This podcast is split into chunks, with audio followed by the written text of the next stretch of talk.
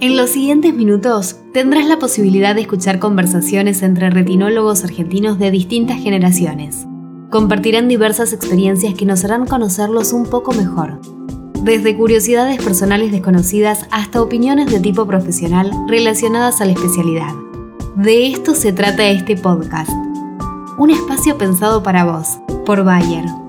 Hola, soy el doctor Pablo Ruiseñor Vázquez y tengo el gusto y el honor de poder charlar con el doctor Carlos Ciolite.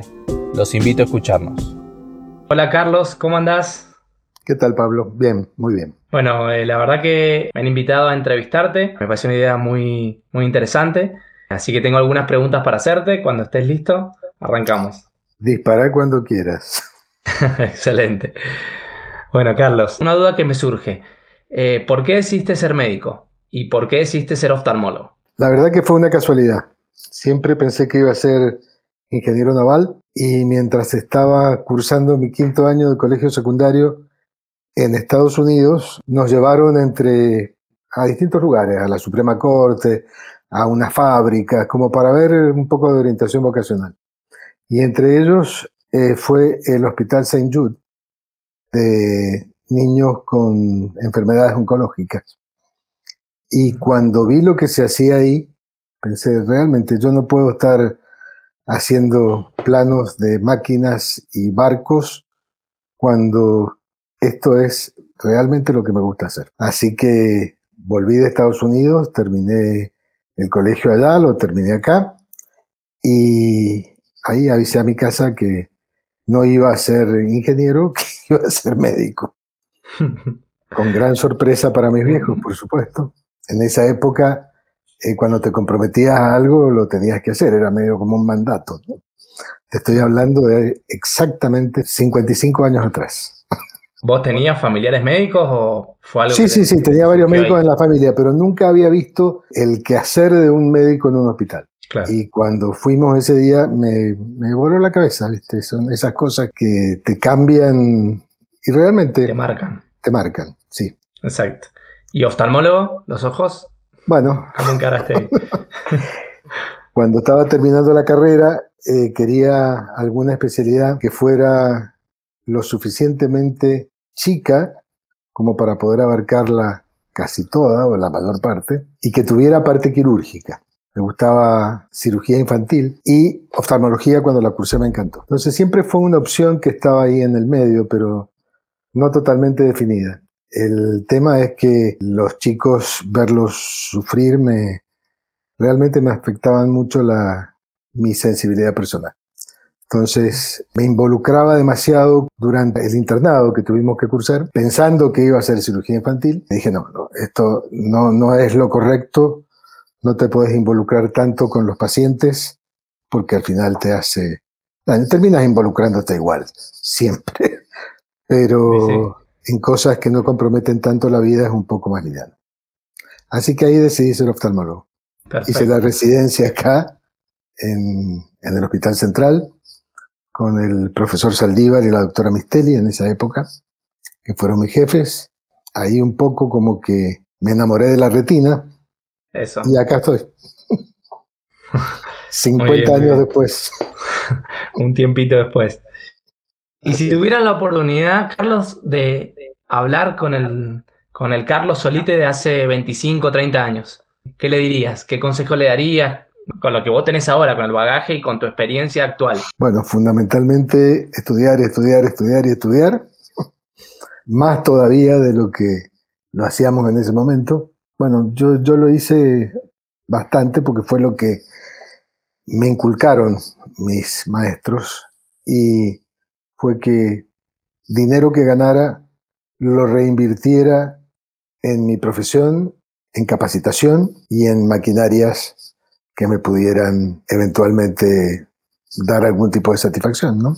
Cosa que hice. Bien. Eh, por eso me fui a hacer un fellowship después que terminé la residencia al Doheny, a la Universidad del Sur de California, donde estaba un señor que todo el mundo debe conocer, que se llama Steve Ryan, que fue el que escribía los libros de retina. Ahí hice un año de fellowship, que me costó bastante porque estaba solo. Mi familia no iba, eh, no, no podíamos afrontarlo.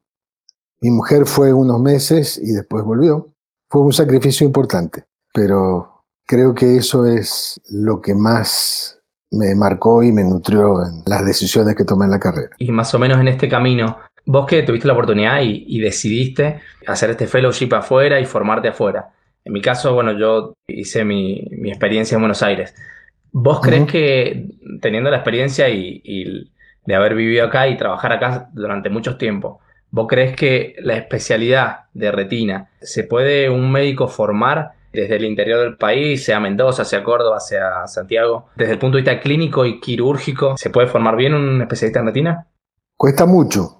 El tema es que el bagaje de experiencia que adquirís en un lugar de afuera, la casuística, no la tenés acá en Mendoza nunca. Nosotros empezábamos a operar los días que nos tocaban cirugía, que era tres días a la semana, Empezábamos a hacer vitrectomías a las 7 de la mañana y terminábamos entre las 7 y las 9 de la noche, tres veces por semana. Creo que no hay lugar en la Argentina que tenga ese caudal de gente como para permitirte ni, ni siquiera la cantidad de pacientes. Eran tres días de quirúrgico y tres días de consulta. Y en la consulta eran entre 50 y 60 pacientes todos los días. Esa casuística te la dan solamente los lugares muy grandes como pueden ser eh, La Ceguera o algunos de los grandes hospitales de México. En esa época nos permitían, cuando hacíamos un fellowship, poder meter mano en cirugías y todo, que creo que ahora es bastante más difícil. ¿no? Yo estuve trabajando en el Hospital Central durante mucho tiempo y por más que tratábamos de formar a los residentes lo, mejor que se podía y a los felos también. Eh, no te alcanza la cantidad de gente que ves, la cantidad de tiempo que estás y la cantidad de cirugía que hay, no cubren ni por casualidad en, eh, por año lo que hagas es en uno o dos meses, ¿no? Poder formarte, te podés formar. Siempre podés. Y entrando un poquito a un tema que, es, me parece fundamental en la práctica diaria y seguro coincidís, que es la relación médico-paciente. Eh, ¿Qué consejos o qué, por ejemplo, tres recomendaciones me, podrías dar a mí y nos podrías dar a, los que estamos escuchando eh, respecto de la, relación médico-paciente? Bueno, vos ya tenés tu experiencia, ¿no? O sea, ya sos un poquito más grande, pero a los chicos que, que recién empiezan fundamentalmente es la primera y fundamental, escuchar al paciente. Si el 90% de los diagnósticos lo vas a tener escuchando lo que el paciente te dice. Eh, eso es fundamental. Y cuando escuchas al paciente, logras una relación interpersonal que a veces le tenés que poner hasta límites, porque evidentemente con algunos pacientes tenés feeling diferente que con otros, pero es importante esto. por ahí te transformas un poco en, psicólogo del paciente y eso hay que tener un poco de cuidado, ¿no? claro. Pero eh, no involucrarse demasiado, pero sí lo suficiente.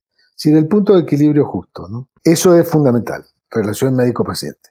La segunda es un examen exhaustivo, completo. Todo paciente que llega, aunque sea por una estupidez, si un cuerpo extraño, una conjuntivitis o un cambio de anteojos, revisarlo completo, hacer todo el examen como corresponde, tomar la presión, mirar el fondo de ojo, hacer un examen realmente completo, porque por ahí te encontrás sorpresas que no las esperabas. Y cuando las ves, dices, bueno, pero esto, si no tenía esta sintomatología, pero está.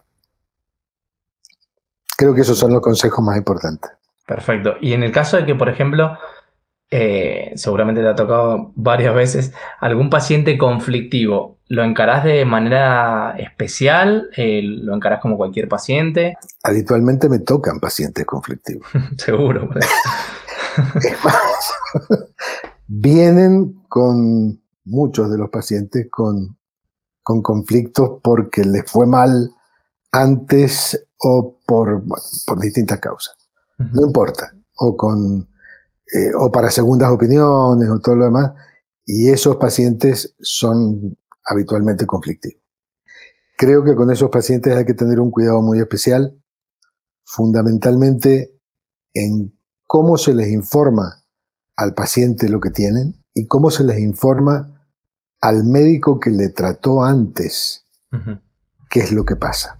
Creo que esa es una obligación nuestra, ética, fundamentalmente, llamar al colega y decirle, mira, vino tal paciente con tal problema, vos lo viste antes, está desconforme por esto, esto y esto, le pasa tal cosa, yo le encontré esto, y bueno, prepárate porque te viene un baile, ¿viste?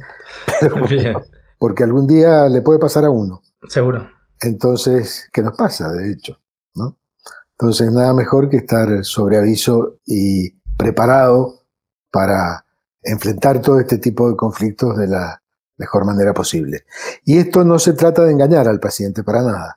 Explicarle al paciente probablemente lo que no le explicaron antes, por la causa que fuera, de una manera de bajar al nivel del paciente, no con palabras eh, excesivamente médicas, pero que reciba la información suficiente sin comprometer al otro colega, obviamente. ¿no? Seguro.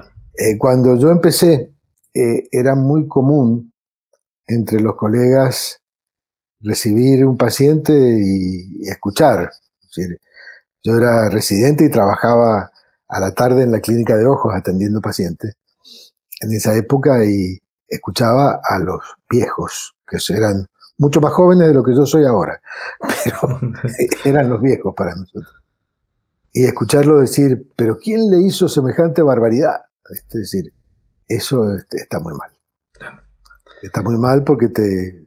A veces no es una barbaridad, a veces es un accidente, accidentes tenemos todos, y a veces tampoco tiene razón, está equivocado en, lo que supuestamente era una barbaridad. Y esta pregunta tiene los dos lados del mostrador. Eh, en un paciente que, que tiene, digamos, baja visión, con alguna maculopatía muy severa, ¿qué consejos me darías o nos darías para el manejo de la ansiedad por parte del paciente, por un lado, y por parte de nosotros, los médicos, que a veces nos frustramos o, nos cuesta lidiar con, los resultados negativos que a veces eh, podemos tener en estos casos?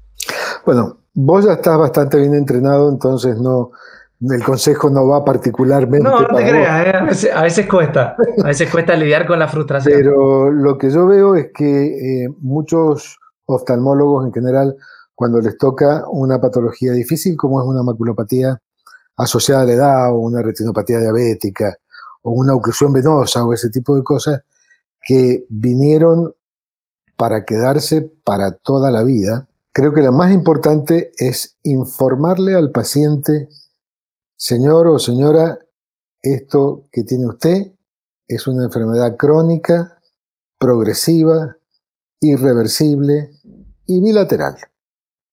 Crónica, le explicas lo que es crónica, que le dura siempre, progresivo que cada vez va a estar peor, irreversible que no tiene marcha atrás y bilateral que en algún momento también le va a afectar el otro. Entonces, con ese eh, esquema, el paciente ya está informado y vos sabés que se lo dijiste.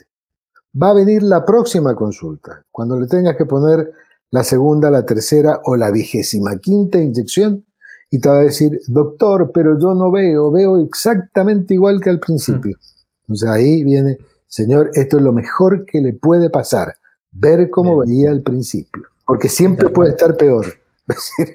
y eso hace que, primero, el paciente esté informado, sepa de qué se trata, y no prometerle al paciente que con dos o tres inyecciones va a andar fantástico, porque eso no pasa nunca. Claro. Nunca. Tienen que entender la cronicidad, digamos. Exactamente. Perfecto. Son enfermedades que son para siempre. Y hablando más técnicamente de la parte de maculopatía, ¿te ha tocado tratar algún paciente familiar, seguramente algún paciente cercano, algún amigo, seguro que sí? Sí. Y en ese caso, ¿Pro Renata, Tritan Extend? Lo que yo quisiera que me hagan a mí. ¿Qué sería? Tritan Extend siempre. Perfecto. Sí, eh, en principio, si tengo que inyectar, inyecto todas las veces que puedo. ¿Y cuándo dejo? No sé, a veces nunca. A veces sigo con Tritan Extend durante 5 o 6 años con una inyección o dos por año, de acuerdo a lo que me dé después de los tres primeros años.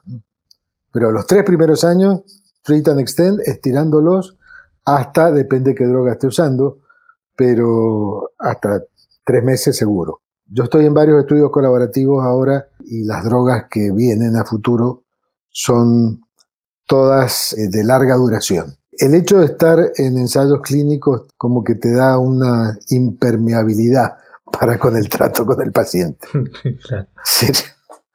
Acá eh, el tratamiento es así, esto es en su beneficio y usted tiene que acatar las reglas porque es lo que le va a tocar. decir, y lo entienden, ¿eh? lo entienden y están contentos, están agradecidos y son muy felices. Tengo la cava llena de botellas de vino de regalo a los pacientes eh, por este tipo de cosas. Y vos que estás muy metido en la parte de los estudios clínicos, ¿qué puntos priorizás? Eh, ¿Seguridad versus eficacia eh, respecto al, líquido presente? ¿Qué puntos te parecen los más relevantes en tu experiencia de tantos estudios clínicos que has participado? primero y fundamental, creo que cualquier ensayo clínico que se haga debe ser hecho contra un comparador. No acepto ensayos clínicos contra placebo. Ninguno. Es un problema de ética. Salvo que no haya disponible en ningún lugar del mundo un tratamiento como para esa enfermedad.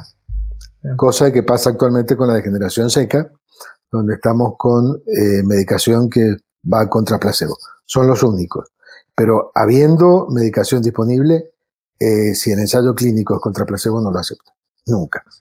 Creo que eso es fundamental. ¿Y qué priorizo? No te puedo decir una cosa. En general va todo de la mano. A mí me encantaría algo que tuviera que poner la menor cantidad de inyecciones o ninguna, ah. o ninguna, que la tuviera que dar por boca. Claro. Y, un poquito por ese lado, ¿crees que va a aparecer algún tratamiento para el edema macular, para la Sin lugar a dudas. revolucionario que sea distinto a lo que ha, aparecido hasta ahora? Sí, bien. ¿Eso es eh, opinión o es información? No, no, no, información. es información. Eh, tengo una cuestión de confidencialidad que no puedo hablar, pero, hay.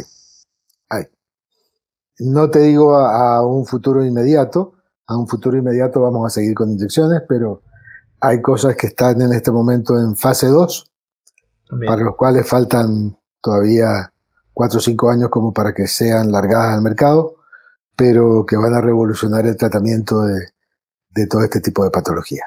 Fundamentalmente... Lo que no me puedes decir. Relacionadas con la parte genética. Espectaculares. Perfecto, perfecto. Me dejas ilusionado. Eso lo vas a disfrutar vos mucho más que yo. Eso espero. Eh, un poquito para ir terminando con algunas preguntas de cierre.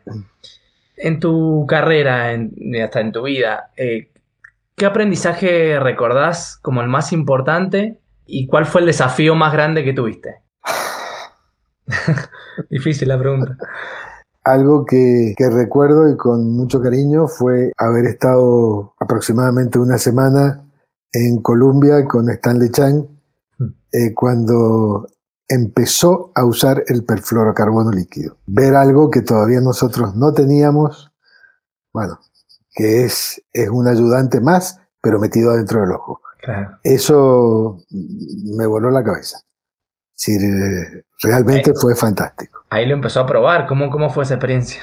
Él estaba en un ensayo clínico con perfluorocarbono, lo estaba por empezar a usar, ya tenía un montón de pacientes. Entonces yo había ido a la academia y le pedí pasar unos días con él en Colombia y bueno, su quirófano estaba abierto para un montón de gente. Junto conmigo, unos dos o tres días de eso, estaba Stanislao Rizzo y estábamos los dos mirando ahí, una cosa alucinante, fantástico. Increíble.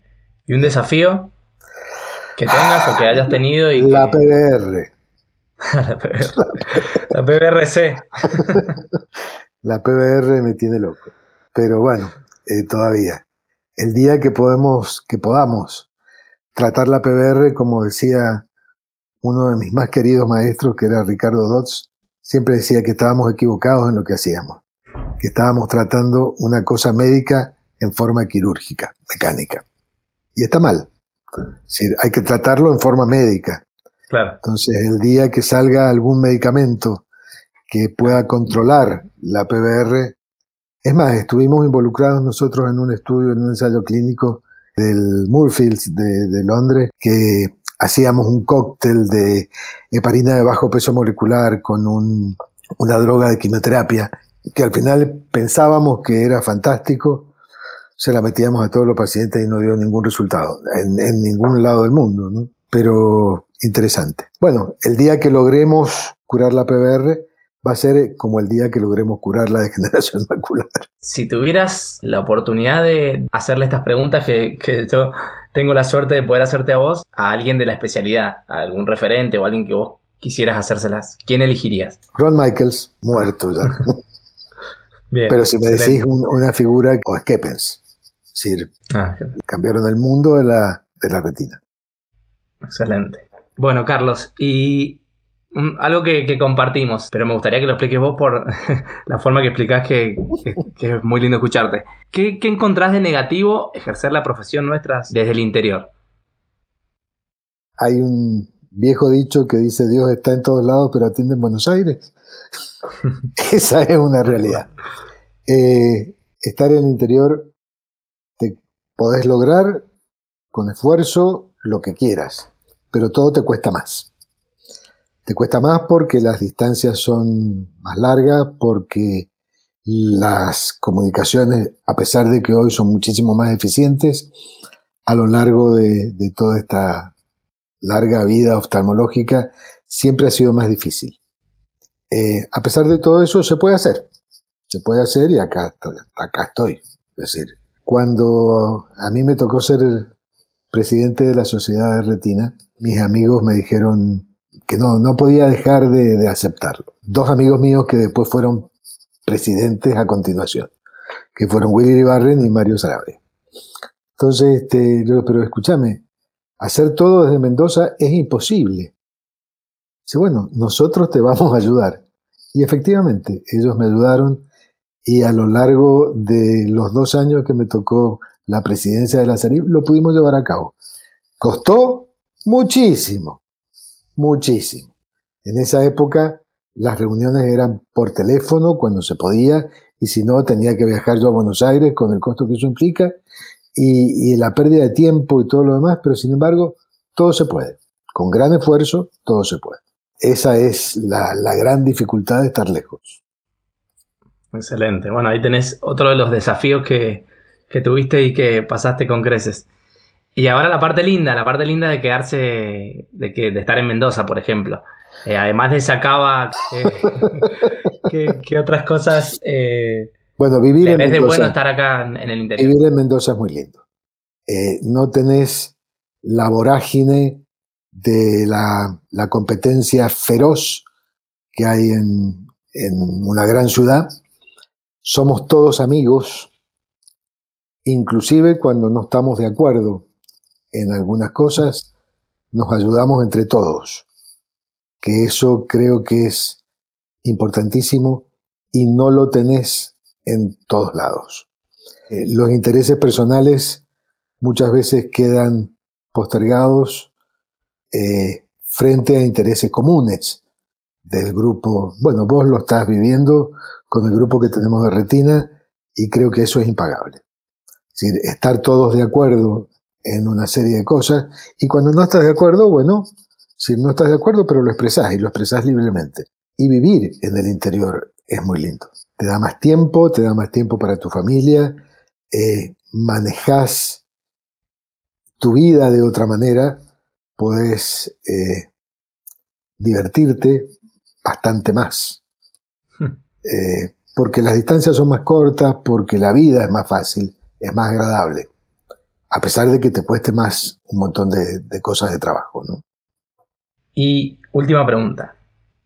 ¿Cómo ves la oftalmología en 20 años y cómo te ves a vos en 20? En 20 años yo voy a estar mirando las margaritas desde abajo seguro. no, no, no digas. Tengo 74, así que lo más probable es que no esté. ¿Y la oftalmología? La oftalmología la van a manejar las máquinas seguramente. Va a ser otra cosa los oftalmólogos vamos a estar como para emitir opiniones. La cirugía va a ser robótica, las drogas van a estar diseñadas por computadoras, toda la inteligencia artificial va a ser la que dé los diagnósticos y la que indique si un paciente tiene que tratarse o no. Pero espero que todavía los seres humanos podamos contribuir en algo con picardía, con, con, con la inteligencia que no dan las máquinas. Sí, pues si no ya me empiezo a buscar una profesión nueva. No, no, no, siempre vamos a ser útiles, creo. Hay cosas que las máquinas no van a poder hacer nunca. Nunca se van a poder divertir. Y nosotros nos divertimos mucho con esto. bueno, Carlos, la verdad, muchísimas gracias por todas las respuestas. Y me alegro haber podido tener esta oportunidad con Vaya de, de hacer estas preguntas a un colega tan destacado como vos, como si fuese eh, un amigo de toda la vida. Así que la verdad que muchas gracias a vos y muchas gracias a la gente de Bayer por esta oportunidad. Muchas gracias a ustedes, realmente. Yo soy uno más, nada más. Bueno, Carlos, un abrazo grande. Igualmente.